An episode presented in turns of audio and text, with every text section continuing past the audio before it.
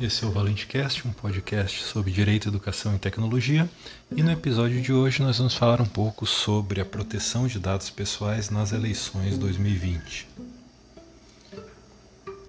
A maior parte dos dispositivos da Lei Geral de Proteção de Dados Pessoais entrou em vigor no dia 18 de setembro de 2019. Então, em princípio, todos os fatos posteriores a essa data relacionados ao tratamento e à proteção de dados pessoais entre outras condutas reguladas pela LGPD, devem observar as suas normas. Por ser uma lei geral, a LGPD incide de forma isolada ou, na maior parte dos casos, em conjunto com outra lei, sobre todas as relações jurídicas que contiverem atividades eh, ligadas ao tratamento de dados pessoais. Entre elas, a LGPD também produziu reflexos sobre as eleições municipais de 2020 no Brasil. E por não se tratar de uma lei que altera o processo eleitoral, não se submete à restrição prevista no artigo 16 da Constituição de aplicação às eleições que ocorrerem um ano a partir do início da sua vigência.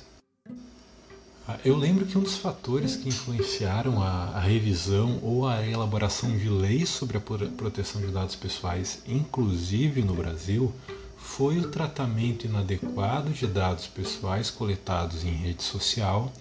com a finalidade declarada de uso exclusivamente acadêmico pela empresa britânica Cambridge Analytica, é para a utilização em campanhas eleitorais e o direcionamento de notícias e postagens aos usuários dessa rede social. O caso da Cambridge Analytica, que inclusive teve um escritório no Brasil, é, ocorreu principalmente durante o ano de 2016, mas foi tornado público em 2018, e isso levou o Congresso Nacional do Brasil a agilizar a tramitação e a aprovação de uma lei de proteção de dados pessoais. Por isso,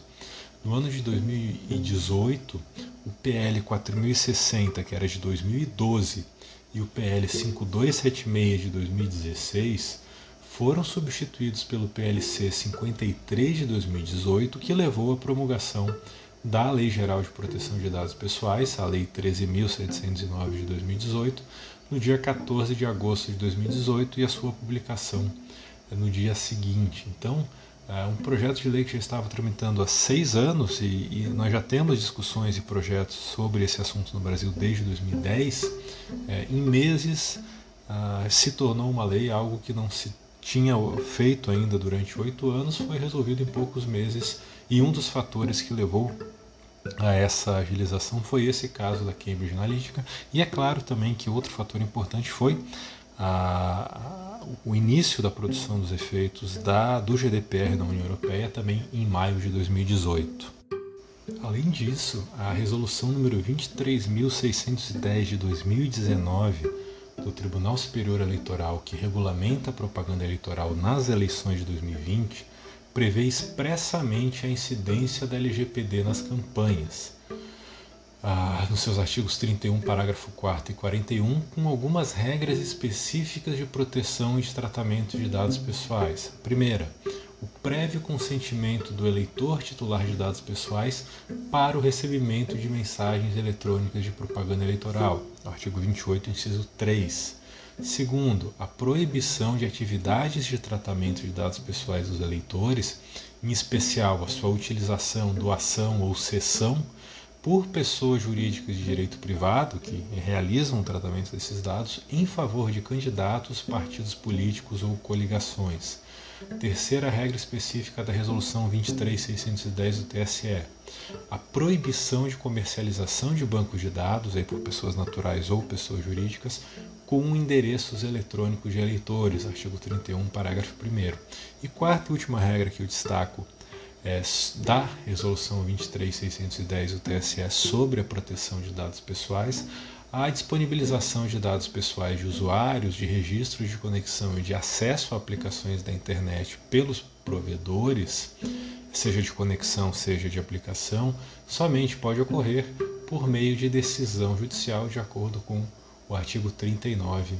da Resolução 23610 de 2019 do TSE. Ah, é, essa indicação do consentimento como única base legal por meio de um ato infralegal, que é uma resolução do TSE, é, em contrariedade, em contrariedade com a própria LGPD, que tem 10 bases legais de tratamento para os dados pessoais a, e outras 7 bases legais além do consentimento para os dados pessoais sensíveis, nos artigos 7 e 11, respectivamente, é algo que certamente será objeto de controvérsias em processos judiciais, ou seja, se uma resolução do TCE pode restringir as bases legais do tratamento de dados pessoais é, permitidos pela lei. Além disso,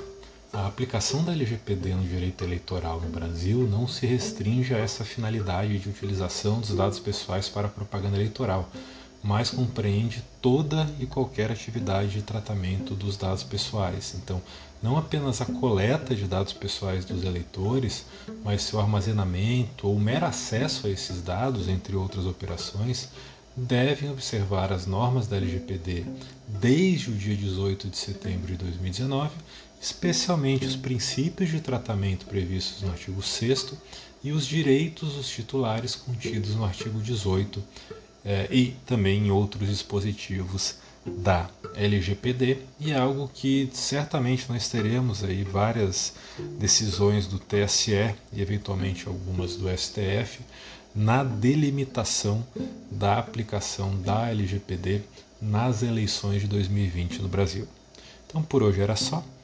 Ah, esse episódio, como outros, também estão disponíveis em formato de texto no site blog oscarvalentecardoso.com/blog e amanhã nós voltamos com mais um episódio